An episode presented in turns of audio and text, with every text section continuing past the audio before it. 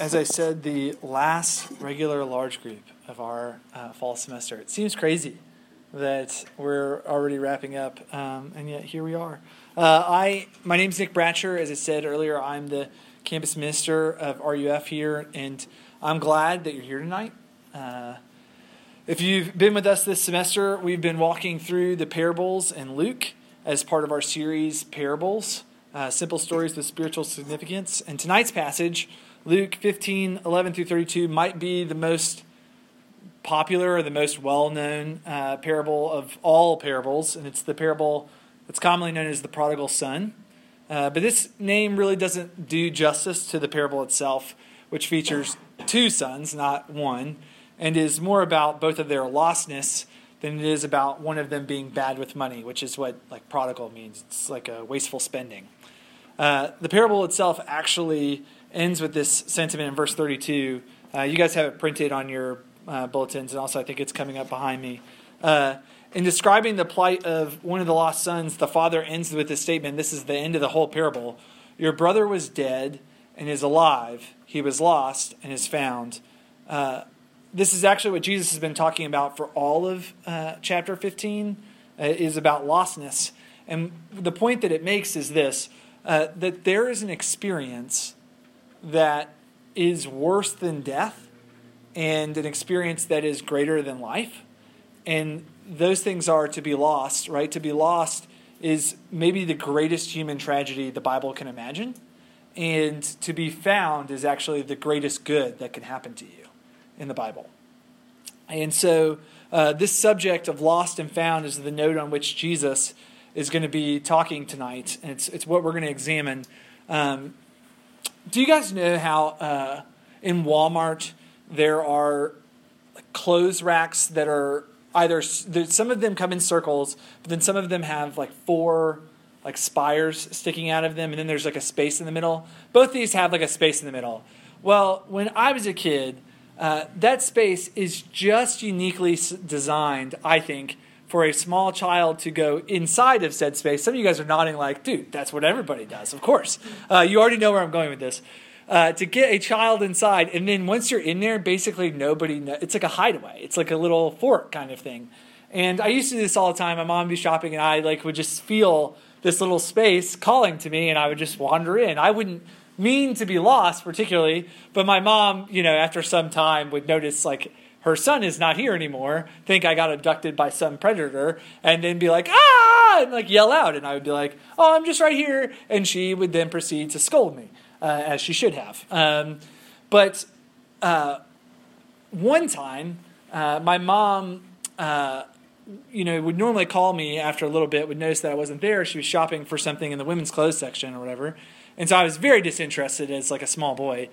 And I go into one of these little hideouts and I just stay there and probably 30 minutes passes. Uh, what felt to me like hours and i realized like i don't know if my mom is still here. And i like pop out and i look around and she is nowhere to be found.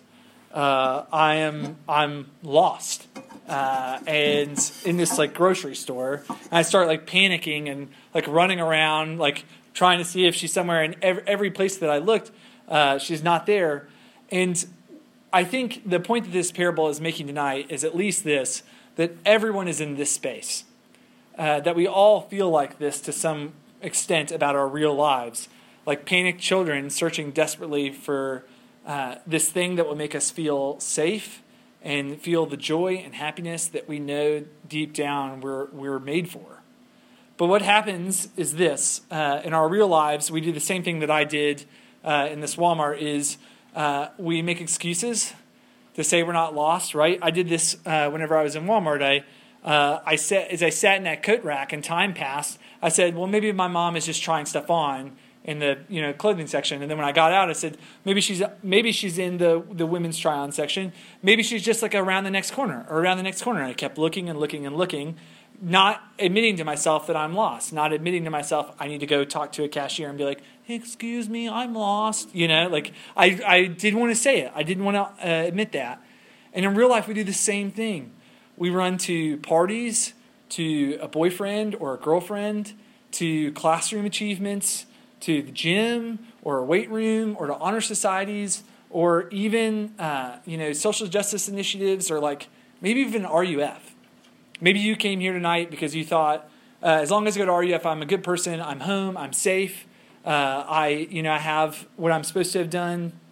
We we run to whatever we think will make us feel found, will make us feel safe and secure and solid. Uh, and worst of all, um, a lot of times as we're doing this and we feel that we're not really home, uh, that we're actually deep down lost and we haven't found the thing we're looking for in all this busyness. Uh, the worst part is that we call this period of our lives college. We say, like, you know, that's college. Uh, and yeah, you got it. There it is. Turn it back on. Uh, we say that's college. And we just assume that this nagging sense that we have, this nagging feeling that this isn't enough, the things that we're doing aren't enough, we push that down and we just write it off as like that's what life is supposed to feel like right now. That I'm I'm supposed to feel like everything is empty and that nothing is good enough, nothing's enough, nothing's enough for me. Um, but that's just I'm enjoying the experience. That's what this is for, and uh, this isn't going to cut it. What I want to argue to you is like you can ignore, just like I did as a kid, you can ignore the fact that you're lost, but that doesn't mean that you've actually found your mom, right? Uh, you can ignore the reality of the situation you're in, but that doesn't make you found. And you can do that for the next four years uh, or less if you've been here a while.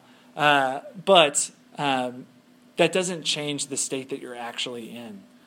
So Jesus tells this parable to the same folks who, to folks who are struggling with these exact same things that I just enumerated.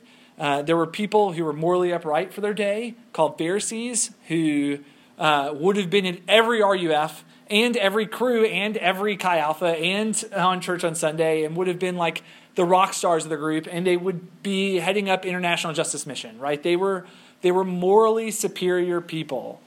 Uh, he tells this parable, to them, and then he also tells it to sinners and tax collectors and prostitutes and uh, drunks who were chasing this feeling the same way that the Pharisees were, uh, much the same way we do now. They were chasing this feeling of being found. And the parable tonight, we're going to look at uh, how each of these two sons are actually lost uh, in different ways and how the father in this story finds them with the hope that in a similar way, right, as we are lost in maybe similar ways to either of these two people, or maybe in some ways both of these uh, two sons, we too can be found by our Heavenly Father. So we'll be answering this question. This is the question I want you to think about tonight. How can you be found?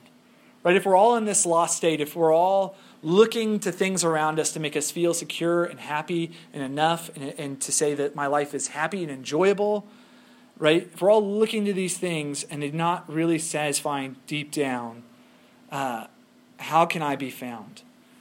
Right? How can you be found? That's the question I want you to, to think about. All right, so let's read the passages Luke 15, 11 through 32. Uh, the parable of the prodigal son, aka the parable of the prodigal son and his begrudging brother uh, and the good father. And he said, There was a man who had two sons. And the younger of them said to his father, Father, Give me the share of property that is coming to me. And he divided his property between them. Not many days later, the younger son gathered all he had and took a journey into a far country, and there he squandered his property in reckless living. And when he had spent everything, a severe famine arose in that country, and he began to be in need. So he went and hired himself out to one of the citizens of that country, who sent him into the fields to feed pigs. And he was longing to be fed with the pods that the pigs ate, and no one gave him anything.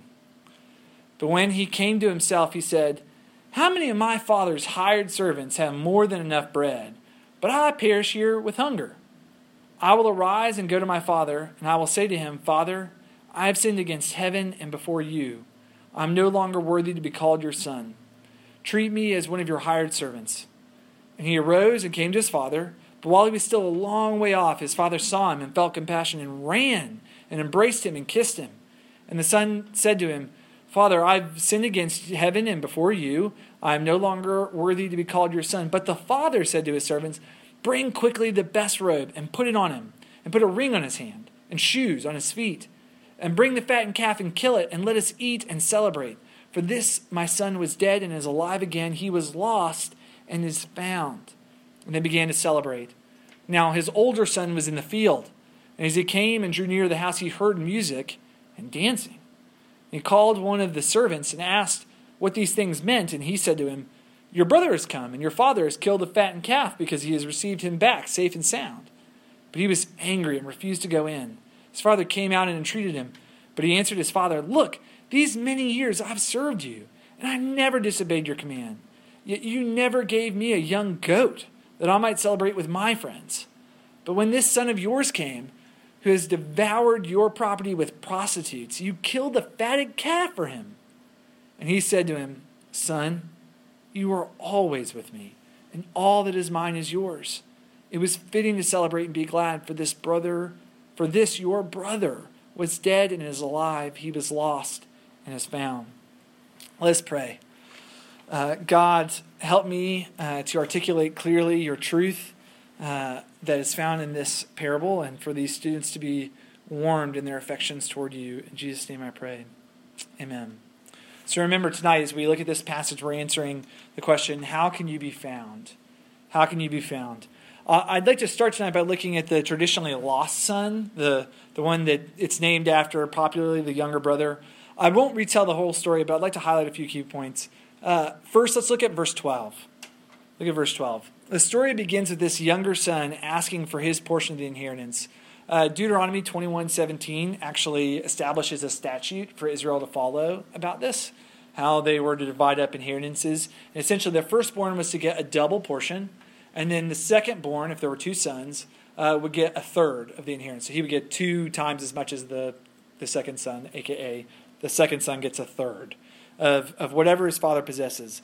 But of course, the major shock here is not that uh, the son wants an inheritance, but that he wants it before his father is dead.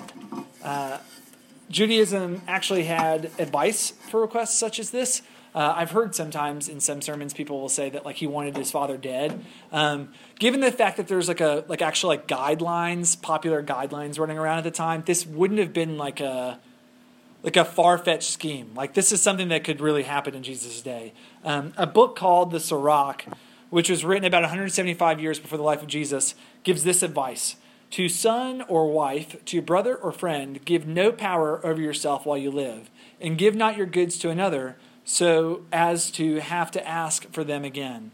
The real error here, according to the Sirach and the wisdom that's like flying around as Jesus is telling this parable, is that to divide up the inheritance early is actually to put your family in financial difficulty right? That when you split up what you have currently, you're siphoning off part of what makes profits, right? This is like a this is an agrarian culture. So if you sell off a third of your farm, that's a third of your income that you'll get in perpetuity for the rest of your life. And so uh, what ends up happening is uh, that this son comes to him and essentially asks, Hey, I know this might be hard for you and the rest of the family, but I want that now. And I don't care if that makes it difficult for you. I want what I want. Uh, he cares about himself or the desires of his father's heart. But here's the here's the crazy thing. Uh, part of his love, part of the father's love for his son, is that he gives it to him. That he divides up the property and he won't force his son to stay. But of course, this begins a downward spiral. And I'll just summarize it. In verses 13 through 19, we read that this son takes all the money and blows it on what's called reckless living. And if the older brother is to believe, uh, in verse 30, he spends the bulk of it on prostitutes, uh, on uh, hiring people to have sex with him. And he winds up longing to eat from pods uh, made from hollowed out carob trees that were used to feed pigs and other livestock. Um, and this is like this is food that like the people in the house wouldn't have eaten, right? This is like moldy or gross or like expired whatever uh, that's just scraps that they can feed to something that has no discerning palate.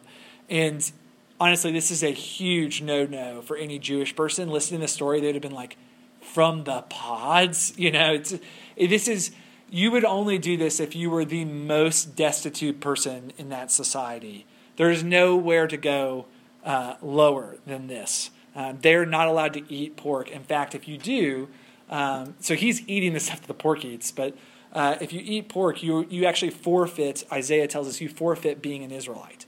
So he, he doesn't even have a nationality anymore. This is what he's compl- con- contemplating. No family and not even like a home country. Um, I won't I won't spend a lot of time with this because I mentioned already, but many of us are in the same lost position, uh, and maybe we don't want to admit it, but we're going our way, our own way, because we're in college and and this is what we're supposed to do. We're left with this sinking feeling of emptiness, uh, and in a spiritual sense, we're impoverished. We're just as impoverished as this uh, young man who is thinking about eating from the pig trough. Uh, and the question is uh, that we started with is like, what are we going to do with this feeling? How do we become unlost or how do we get found? Well, I'm going to make one point about how not to do it. Uh, look at verse 17. Look at verse 17. It says this young boy, this like younger brother, came to himself, right? Came to himself. He knows enough about his father to realize that if he goes back to the family farm and begs, he'll be treated better than one of his father's hired servants, better than he's being treated right now. And so he heads back with his tail between his legs, and he does something that you, this is like the beauty of Jesus telling this parable. He does something that you and I have all done at least once in our life.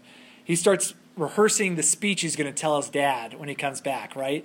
You know how if you've ever gotten in trouble when you're a little kid and you're like, okay, so I'll say like, you know, it was really tempting to eat the pie because it was left out, and I thought when we leave things out that we could eat them. You know, I know mom said not to eat it, but it was just it seems inconsistent. You like try and like lawyer yourself out of being in trouble, and this is what this guy's doing, right? This is what the younger brother's doing. He's sitting there and he's he's rehearsing in his head. Okay, how can I how what can I say that's going to make this situation not so bad? How can I avoid being in so much trouble? How can I woo my dad?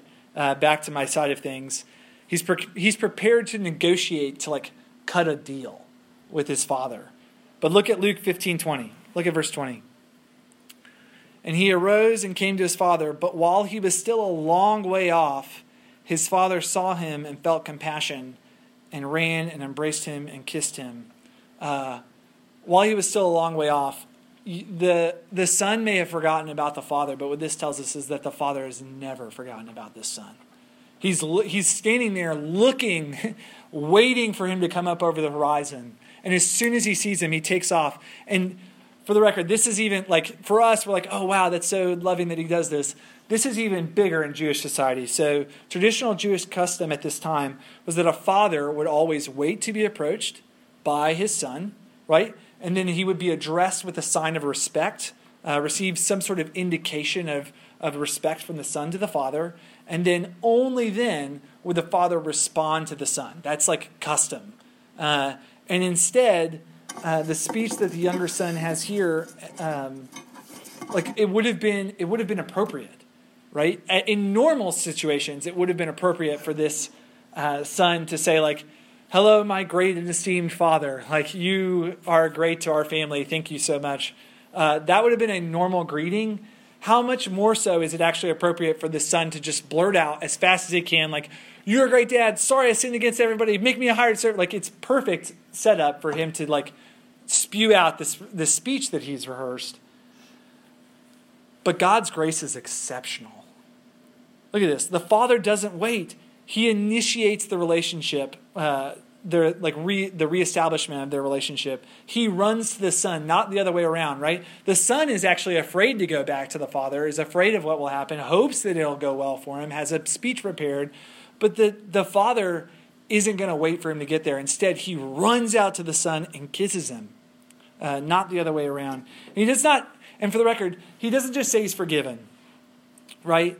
Uh, and he hugs and kisses him. The son, uh, like, and this is the, this is something I can also relate with. The son doesn't get the hint of what's happening here, right? The father runs out, is like kissing him. Can you imagine this? Is like kissing him, and the son is still trying to like eke out the speech that he has prepared, right? He's like, you know, uh, look at verse forty, uh, verse twenty-one. Before he can get out, out all this stuff about becoming a servant, the father does the most wild thing of all.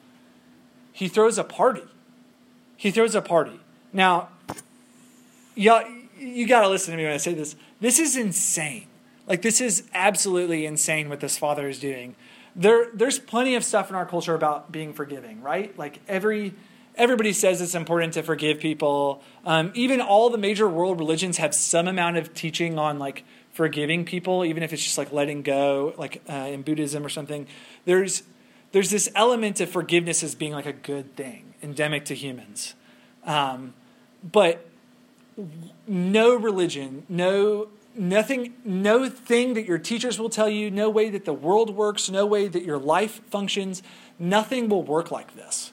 No party you will attend, no no group of friends you have, nothing in the world works like this, where someone would throw a party for somebody who not just forgive them, not just look the other way, not just say like, okay, I guess it's fine. I, you know, I, it, everybody makes mistakes, but instead throws a party because the son who has squandered a third of his, like a third of the family wealth on prostitutes has come home. Um, look, look at verse 22. Uh, sackcloth and ashes uh, of repentance, sure, that makes total sense. That's what we would expect, but instead we get a robe, a ring, and new sandals. Look at verse 23. Bread and water for a prisoner uh, or like the impoverished or somebody in this kid's situation, well, at least it's the decent thing to do, bread, give him bread and water. But no, a fattened calf. Uh, maybe sad tears, some crying on the part of the father over his lost money, or on the part of the son for his complete and utter disregard for his family. But no, a party. What kind of person throws a party for somebody like this? It's insane. It makes no sense out of this world, unreal, unrelenting grace. That's what this is. It's grace. It's absolute grace. We learn here that while the son has forgotten his father, um, the son didn't. The father didn't forget the son. He's been waiting, um, and it's the it's the first answer to our question: How can you be found? Uh, come home, come home to the real party. Uh, that's our first answer tonight. How can you be found? Come home to the real party. Simply turn around. Uh, there is no life apart from God. There's uh, the college life can't give you what God can, uh, whatever it's offering you, and and there's no script to rehearse. There's no there's no bartering with God. There's no hey you know I I know that I sinned earlier and you know I know that I you know looked at something on my computer I shouldn't or I, I did this horrible thing that I shouldn't have done I, I, I gossiped in this way or I did I don't know what it is for you that you think um, I've really messed up. I've really messed up. Um, I've, I've, I've, you know, given over too much uh, to the things that I know God doesn't want me to do. Whatever that thing is for you, um, you need to hear, like, hear this truth that there is no script. God is waiting to run to you if you will turn around and receive Him. Uh, that it's not a, it, it's it's not something that you're going to work toward that you know that you can you can weasel your way into God's grace. No, instead, He runs at you with open arms before you have said a word, before you've earned a bit of it. Um, all those things you were searching for in your wandering, in you know the significance you want, the acceptance you want, the affirmation, the approval, all those things that being, you know, the king of the party or or the most uh, I don't know, the most fun thing that this world can offer you. Um, God longs to throw you a real party, a real party, the homecoming party, the party you were meant to attend. But what of what of the older brother, right? What of this other person, the one who dutifully stayed home? Uh, Jesus has offered grace to the sinners of his day, to these uh, to tax collectors and sinners, and and just uh, you know all around bad people, and the promise of this Father's smile and embrace in this parable. But what about the Pharisees? What about these people who look down their noses at everybody else who are too good? Um, how are those who are supposedly within the good people, maybe even within the church, who do the right things morally? Know, maybe they build houses for poor people or, or pursue whatever social issue is popular today, right? Seems mispressing. How can they be lost? How can they be lost? Uh, look with me. Uh, uh, I think it's verse 27. Um, oh, sorry, 26, I think. Look at me at verse uh, 26. As he comes in from the backbreaking work of the day, this is when the, the younger brother comes in. Um, looking at it. Yeah.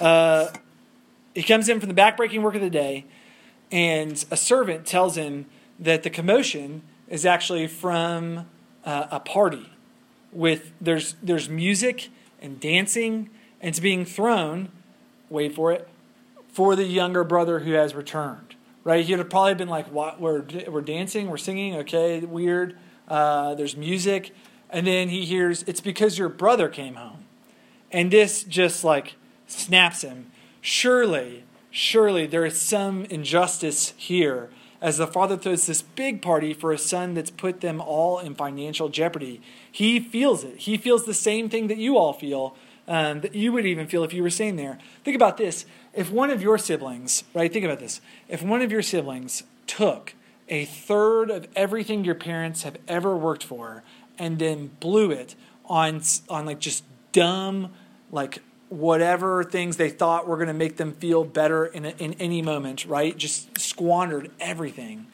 Would you be like, yes, like let's throw them a party? It would be the last thing on your mind. You'd be like, you're an idiot. And like, fine if mom and dad forgive you. I guess I forgive you, but you're still an idiot. You know, you wouldn't say, like, you know what we should do right now? Let's celebrate them. we don't celebrate people like this. And you can feel the, the older brother's anger boiling up uh, as, he, as he hears this. And, and that's why we find him in verse 28. He's angry at this party and he refuses to attend it. He won't even go inside. But how does the father respond? Uh, well, it's in the same verse. His father came out and entreated him, right? The end of verse 28. His father came out and entreated him. Notice how the posture of the father is actually the same to both of these brothers, right? It doesn't matter whether they're a sinner or a saint. The posture of God is always to leave the party and come bring you in. Whether you're better than everybody else or worse than everybody else, God wants you to be part of the party. But if we're honest, the, the older brother, like, there's something about us that kind of like, yeah, but he's got a point to stay out there, man. Uh, he, you know, he doesn't even seem that lost. He actually seems pretty pretty reasonable. Uh, many of us would probably feel similarly, right? Like it's it's kind of crazy that, that the father wants to do this. Uh, but look at verse 29. Uh, here's the tip off that this older brother, though he's seemingly at home, is just as lost as the younger brother ever was. In responding to the father's pleas to come inside, the older brother says this Look, these many years I've served you, and I never disobeyed your command, yet you never gave me even a young goat that I might celebrate with my friends. The older brother isn't angry uh, about his brother's forgiveness uh, in, in, the narrow sense. He's angry that he hasn't gotten even more from the Father by comparison. Right? Where's his party? Where's my party? Where's my where's my calf? At least a calf for my friends. Uh, hasn't he uh, at least earned more than his younger brother by his obedience? In asking these questions, we learn something about the older the about the older son, why he obeys and stays home. It's not out of love for the father right? He doesn't even really know the Father. He doesn't even really know what the Father's like uh, because he's so surprised by this thing. Uh, instead, uh, he's lost to his own moral superiority.